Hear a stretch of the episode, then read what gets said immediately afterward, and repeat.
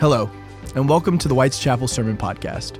We're so glad you've taken the time to listen to our weekly sermons. This is a quick way to enjoy or even revisit a recent message.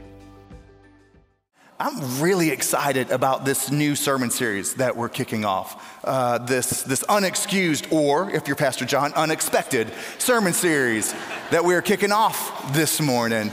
Um, and, and if you've been around here for, for a while, you know that for years now, um, every, uh, every year for I think the past 12, 15 years, we have, we've been taking the entire month of September, and in it, we do a deep dive. We do a deep study of, of one story in the Bible.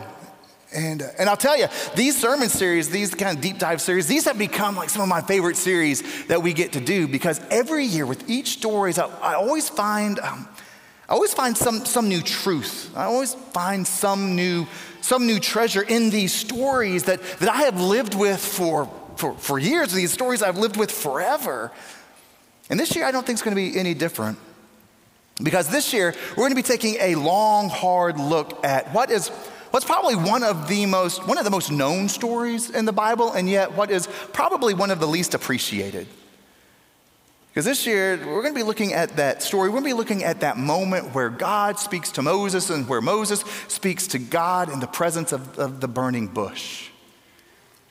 And what we're going to see is that there on that, that holy ground, what we're going to see, we're going to see Moses try to, try to wiggle out. We're going to see Moses try to wiggle out of, of God's call, his excuses. Right? And like Pastor John said, they have come to be called the five buts of Moses. Um, but, but that's not all we're going to see. Because we're going to see ourselves too. Our, our attempts to wiggle out, our attempts to, to wiggle away.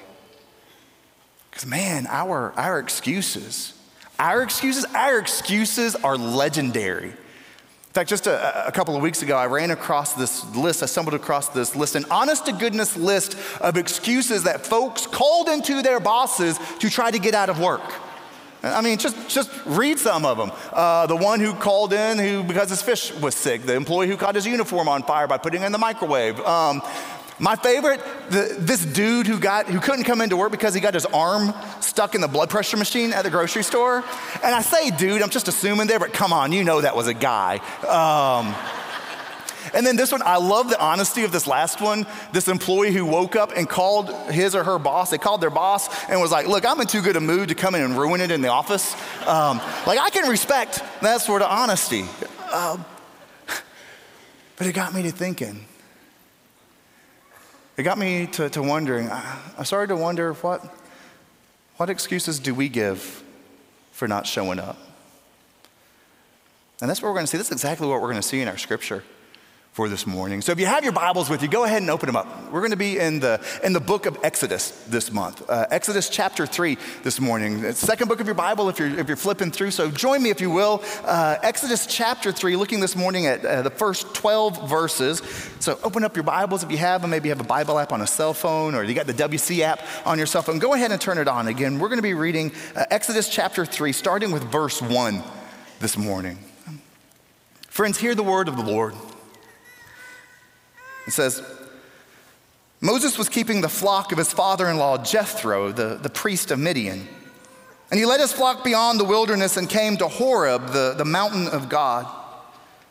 There, the angel of the Lord appeared to him in a flame of fire out of a bush. Moses looked, and, and the bush was blazing, yet it was not consumed. And then Moses said, I must turn aside and look at this great sight and, and see why the bush is not burned up. And when the Lord saw that he had turned aside to see, God called to him out of the bush, Moses, Moses. And he said, Here I am. Then he said, Come no closer. Remove the sandals from your feet, for the place on which you are standing is holy ground. And he said further, I am the God of your father, the God of Abraham, the God of Isaac, and the God of Jacob. And Moses hid his face, for he was afraid to look at God. And then the Lord said, I have observed the misery of my people who are in Egypt, and I have heard their cry on account of their taskmasters. Indeed, I know their sufferings, And I have come down to deliver them from the Egyptians and to bring them up out of that land to a good and broad land, a land flowing with milk and honey, to the land of the Canaanites, the Hittites, the Amorites, the Perizzites, the Hivites, and the Jebusites. The cry of the Israelites has come now to me. I've also seen how the Egyptians oppressed them. So come, I will send you to Pharaoh to bring my people, the Israelites, out of Egypt. But, but Moses said to God, Who am I? Who am I that I should go to Egypt and bring the Israelites out? And he said, I will be with you. And this will be a sign for you that it is I who sent you. When you have brought the people out of Egypt, you shall worship God on this mountain.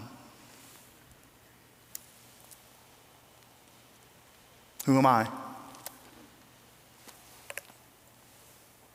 Who am I? It's a question that at some point we're all going to have to confront. Who am I? But I think to really understand what's going on here, we, we got to remember Moses' story. Remember, Moses was born illegally to a Hebrew family, but he was adopted and he was brought up in Pharaoh's house. And so Moses, Moses really wasn't an Egyptian. And at the same time, he really, he really wasn't an Israelite either. I mean, he hadn't shared in any of, of their hardship. He was raised up to be a leader, but he became a murderer. He ran away. He, he ran away in, into the wilderness, and, and here he is. Here we are 40 years later, 40 years after that moment. Moses is 80 years old right here. He's 80. Moses is 80 years old when he finally has his, his God moment. Maybe for the very first time. And it happens. It happens whenever he's just out, he's just doing his job. He's just out there watching his father in law's sheep. He's probably daydreaming. He's probably daydreaming about how things used to be. He's probably bored. He's probably bored out of his mind. He's bored with the ordinariness of it all. But that's when the extraordinary happens. Out of the corner of his eye, he catches something. He, he sees something. Out of the corner of his eyes, he, he sees this, the strangest thing. He sees this bush that's on fire but, but isn't being consumed. And, and Moses, he lets his curiosity get to the best of him. And so he takes a step closer to it. He, he approaches it. He goes over to investigate it. And, and that's whenever it happens. That's when God speaks. Mark that. It's only then that God speaks. It's only after Moses takes that, that step. It's only after Moses takes that, that first step of, of interest, that first step of curiosity. It's only after Moses takes his first step uh, of response that, that God speaks. And uh, I don't know about you, but to me it seems like Moses, Moses is kind of a, he's kind of a haphazard shepherd right? because here, here you've got this, here you have this fire, and it's a threat to the sheep, right? And so common sense says, hey, Moses, put it out. What's Moses do? He inches over closer to it. He goes over to, to check it out, and God speaks, and God says, Moses, stop. Moses, stop. Take your shoes off, because the soil that you're standing on, that's holy ground. And I want us to dig there just a little bit, just to dig in for a couple of minutes this morning. Because I reckon that, that most of us, just through the years, we probably come to this place, we probably assume that, that God told Moses to take off his shoes because God didn't want Moses, I don't know, like traipsing in dirt. This was holy ground, it's a sacred space. God didn't want Moses sullying the, the holiness of that spot. But think about it. Moses' shoes, Moses' sandals, they really wouldn't have been anything more than, than just a thin sliver, just, a, just this thin piece of leather. Right? And so the bottom of Moses' feet, like bottom, his, his feet, they would have been just as dirty. Moses' feet would have been just as messy. They would have been just as covered with mud, just as covered with, well, sheep gifts, right? So I don't think that's what's going on. I don't think that's what's happening. I think what's happening is actually in line with, with an ancient interpretation of this passage, an ancient interpretation of this text. That says God told Moses to take his shoes off because God didn't want anything getting in the way? Could it be that God told Moses to take off his shoes because God didn't want even that thinnest little piece of leather, that he didn't want anything to come between them? Mean, that little piece of leather. He didn't want Moses to be separated, separated from the holiness of that, of that place. He didn't want Moses to be separated by anything from the holiness of that moment. From the holiness of that moment that changed his life forever. Because that's where God would give him his call. That's, that's where God would give Moses his mission. Moses, go back. Go back, go back to that land where you're still wanted for murder. Moses, go back. Go back and save your people. Moses, go back and save my people. And Moses, Moses tilts. Moses pauses, but, he says, but God, who am I? Who am I that, that I should go back? Who am I that, that I should do all of this? And I love God's response. Because God doesn't say, oh, Moses, that, that's, a, that's a good point. Moses, why don't you go and read a self help book? And God doesn't say, well, Moses, why don't you go get a promotion? Nah, what, what does God say? God says, worship. Worship. God says, Moses, you will figure out who you are in worship. God says that we will figure out who we are whenever we figure out who we are in relation to Him. Worship. I mean, Jesus puts it pretty bluntly in the Gospels. Jesus says that we will figure out who we are, that we will find ourselves only whenever we dare to lose ourselves. We'll find ourselves only when we dare to lose ourselves in Him and when we dare to lose ourselves for Him, to lose ourselves in, in worship and in study and in service. Taking off our shoes, leaning in, approaching the, the sacred flame losing ourselves and finding ourselves there too. Each of us, each of us called, each of us loved, each of us redeemed, each of us forgiven, forgiven, but unexcused. Kind of love that. And as we were reading the scripture, I was thinking back when you answer a call to ordained ministry, you're given an assignment to do.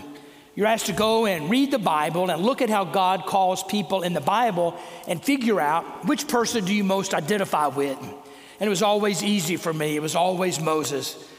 Yes, Lord, I hear you, but when I read these five buts of Moses, I, I, I saw myself, and the truth is, I still see myself, and I suspect a lot of us. These excuses that keep us from embracing the life of faith that God calls us to live. So I want us to think about that. And we're going to be doing that over these weeks in September. And particularly today, as we dive in, everything builds on this passage. So I want us to look back and I want us to notice three things that could guide our thinking. And the first is this we need to learn to lose ourselves in wonder. You see, that's what's happening. Can you imagine again Moses out there tending the flock, minding his own business, this dramatic moment of a burning bush that's on fire but not consumed, and God speaks to him. This is one of the most dramatic, awesome, powerful moments in all of world history. History will be different because of this moment. Because Moses is confronted with the majesty and the glory and the power and yet the intimacy of God. And at the same time, he's considering God's wonder. He's acutely aware of his own human, sinful nature and flaws. And he's hearing the assignment God gives him, and he's thinking, he can't do it. Todd, you painted a beautiful picture for us. What is he thinking? He's thinking, I'm too old. I'm wanted for murder back there in Egypt. I'm wanted for treason. I've abandoned Pharaoh's court. I can't go back there. Lord, I hear you, but who am I to do this? What's happening is he's comparing himself with the, the, the wonder of God, and his reaction is a knee jerk reaction to that wonder and that glory. The truth of the matter is, what Moses needed to do was just kind of linger in the wonder. just to marinate himself in God's glory. Don't get ahead of yourself in the story. Don't get ahead to the problems. Just allow yourself to be lost in wonder, and God will do something in your heart to prepare you for what is to come. And I wonder about us. Do we know how to get lost in wonder in the midst of our busy lives? Got a beautiful example of that this last week. You remember last Sunday after the 11 o'clock service, as you were leaving, a, a thunderstorm popped up and it actually started to rain. And as they were walking out, a little two year old, delightful member of our church was walking out with his family and they were in the parking lot and it started to rain. Raindrops fell on his arm and he looked up at the sky. His eyes were this big and he said, What's happening? Isn't that the answer? Isn't that the wonder of rain after the long drought we've been in? When it rains, Lord, what's happening? It's a miracle. It's wonderful. I want us to know those kinds of miracles that we can wonder about are all around us. Burning bushes are all around us, but we don't need to rush on behind them. Sometimes we need to just kind of linger in wonder, gratitude, thanksgiving. This summer we watched National Treasure 2 on vacation, and I hadn't seen that movie. And if you haven't, let me highly recommend it. It came out in 2007, full of all kind of interesting American history but it ends around Mount Rushmore and the most fascinating of scenes. And I remembered the story of Mount Rushmore. You may remember it was carved by a man named Gutzon Borglum. He was a friend of Theodore Roosevelt, and they would travel together to the Black Hills in South Dakota. And he had a dream one day. He looked at this rocky mountain and he could see images of four presidents that could be carved as a shrine to democracy. And so he started sharing his idea. People laughed at him. They didn't really like it. He got a lot of pushback. He had a real difficult time raising the money for this project, but he persisted. He stayed with it, and I love some of the facts about Mount Rushmore. It took 14 years, a monumental feat to accomplish. 360 workers removed 450,000 tons of rock to sculpt these giant 60 foot heads of presidents. Very dangerous work. They used dynamite hanging from scaffolds to sculpt. Now, I was thinking about this as we look at Mount Rushmore. Most people looked at the mountain and saw rock. He saw the carvings of these presidents' heads that would be an inspiration, that literally are, have become some of the national treasure of who we are as a people. But then as we think about Mount Rushmore, I think about our own lives. As we look at our problems and our difficulties and our challenges, and we all have some today, what do we see? Do we see rocks of impossibility? Or do we see a place that God can sculpt something beautiful? And how do we get that vision? We lose ourselves in wonder. We linger and wonder and let God change our perception. That's the first place we begin. But there's a second lesson in this scripture. We lose ourselves in wonder, but then we lose ourselves in worship. The truth of the matter is, after Moses hears God and he tells him to go back to Egypt, he's scared. He's thinking, I can't do that. I will be in risk there. This is not going to turn out well. And so God hears his fear and he speaks to him and says, Moses, this isn't all up to you. You don't have to figure it out. You're not in charge here. You have to just trust me here. And then we get this beautiful verse 12. God says to him, I will be with you. And this shall be the sign for you that it is I who sent you. When you have brought the people out of Egypt, you shall worship God on this mountain. For the rest of his life, Moses will live by worship. Wherever he goes, he needs to be reminded of this moment Todd, I love is they're traveling through the wilderness. There are times he'll, things are getting really rough and the people are fussing and grumbling. He'll put up this little tent and he'll go in and the glory of the Lord will appear and he'll come out and his face will be shining. He lived by worship because in worship we take our eyes off of ourselves and the God who said, I will be with you and I will lead you and I will guide you. My friends, do we know how important worship is in our lives? To lose ourselves, to lose our excuses, and to be open to how God wants to lead us in life. I don't know if you have seen the latest commercial from Frito Lay and Pepsi. It was, it's really, I saw it yesterday. It's actually some ex NFL Hall of Famers getting ready for football season by asking the question Do you think we ought to unretire and play? So they're pondering that, and let, let's watch this moment from this commercial. Man, I wish I was out there. Let's unretire. Why not? Randy Moss. What? Dan Marino? You alright? Hey, Grandpa! Grandpa? I still got it. 22. 22.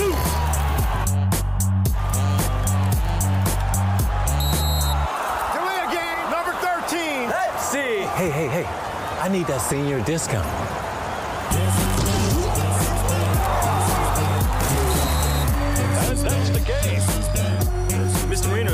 If I take a selfie?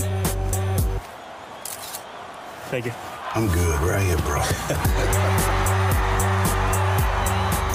On retirement, Who'd be dumb enough to do that? Okay.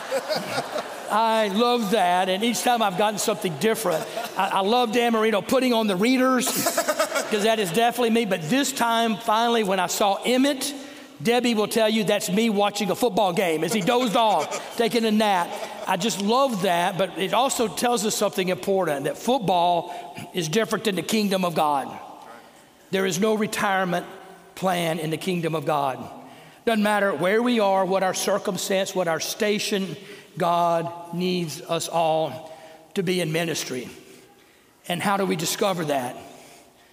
We lose ourselves in worship. And we open ourselves to how God is speaking to us. I remember back to one of my burning bush moments.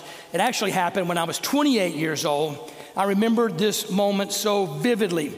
It was a cold, raw January day, 1986. Debbie and I, we lived in Shreveport, Louisiana. We were teaching an eighth grade Sunday school class at the Noel Methodist Church.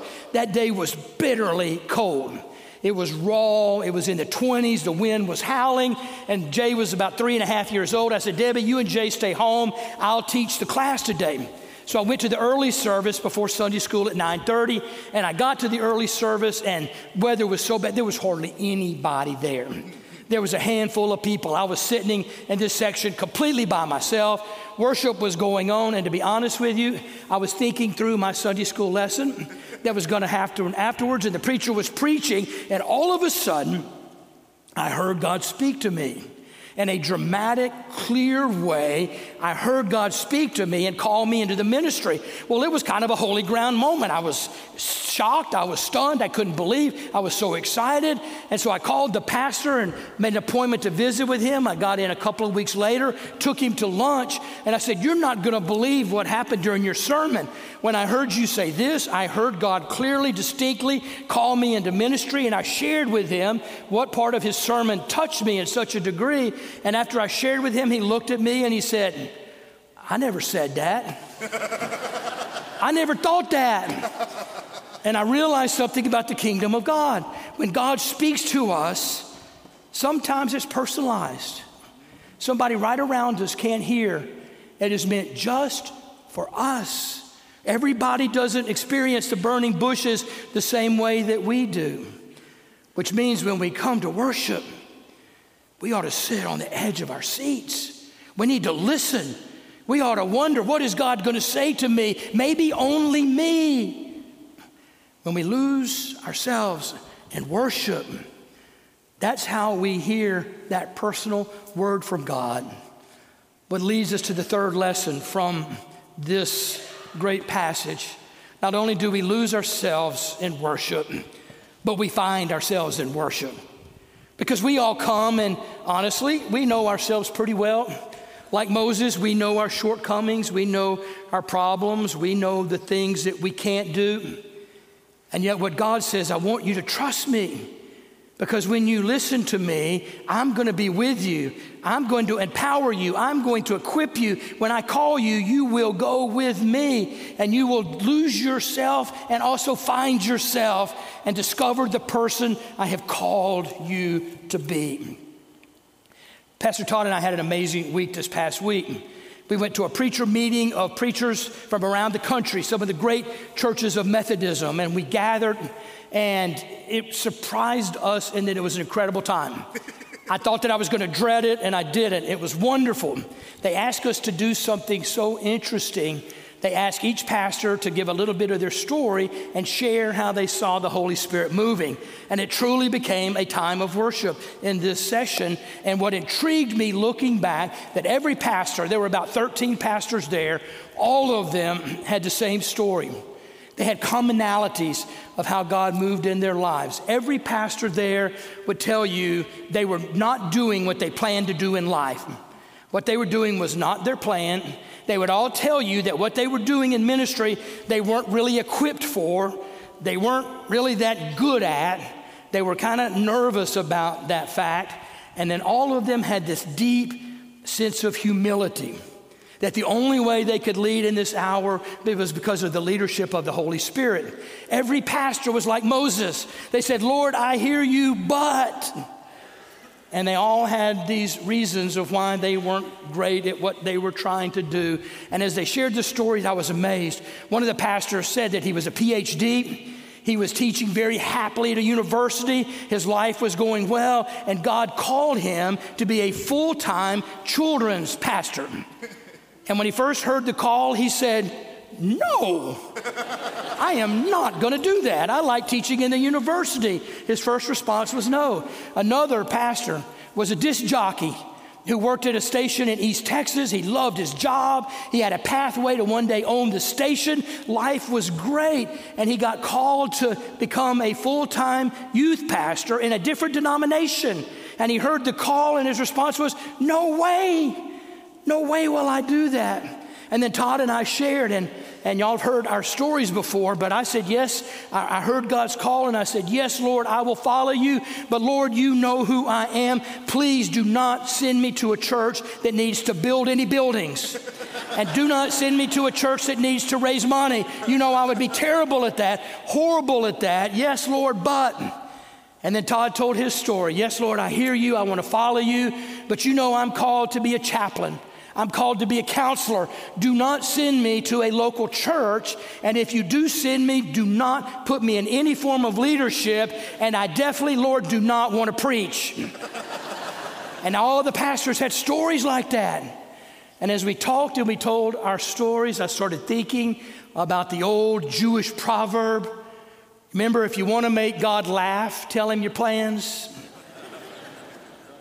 It's the way it works. When we lose ourselves in worship, we find ourselves, but not the selves we think we know, the selves that God sees. Seems to me there are two basic approaches to the Christian faith, and we've got to decide which course we will follow. One is to believe in the God of religion, the second is to know the God of wonder. If you believe in the God of religion, we have a lot of information, we have a lot of facts about the faith. We can talk, we can argue, we can debate, we can philosophize. We have a lot of information about the Bible. We have read maybe some theology books. We can talk a lot about the precepts of Christianity. But the second is to know the God of wonder, to know God in a personal, intimate way through our connection with Jesus Christ.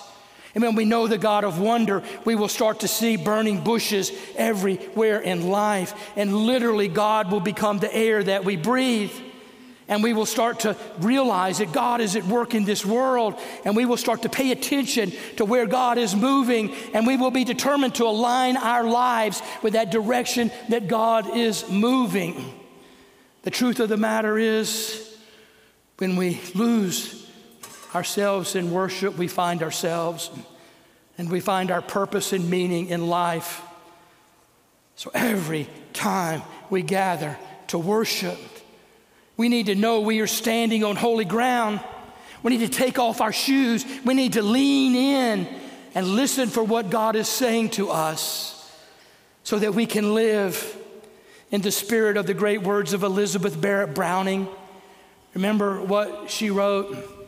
She said, Earth's crammed with heaven, and every common bush afire with God. But only he who sees takes off his shoes. The rest sit round and pluck blackberries.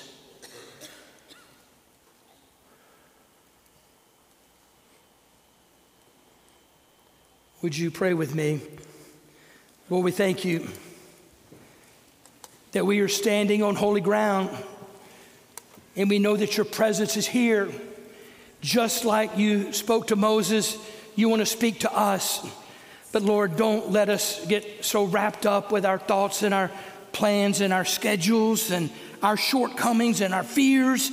And store, Lord, instead, Lord, help us lose ourselves in wonder, bask in your presence, and know that you are right here. And when we lose ourselves in wonder, we will lose ourselves in worship and we will experience you in profound ways. And when we lose ourselves in worship, we will find ourselves and we will hear your word and we will answer your call and we will go where you send us. Lord, this story is our story. So speak to us and lead us just like you did Moses. In Jesus' name we pray. Amen.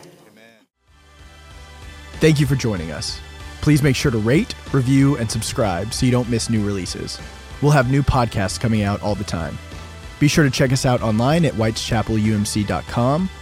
Please download the WC Life app and follow us on social media to stay up to date with all things WC.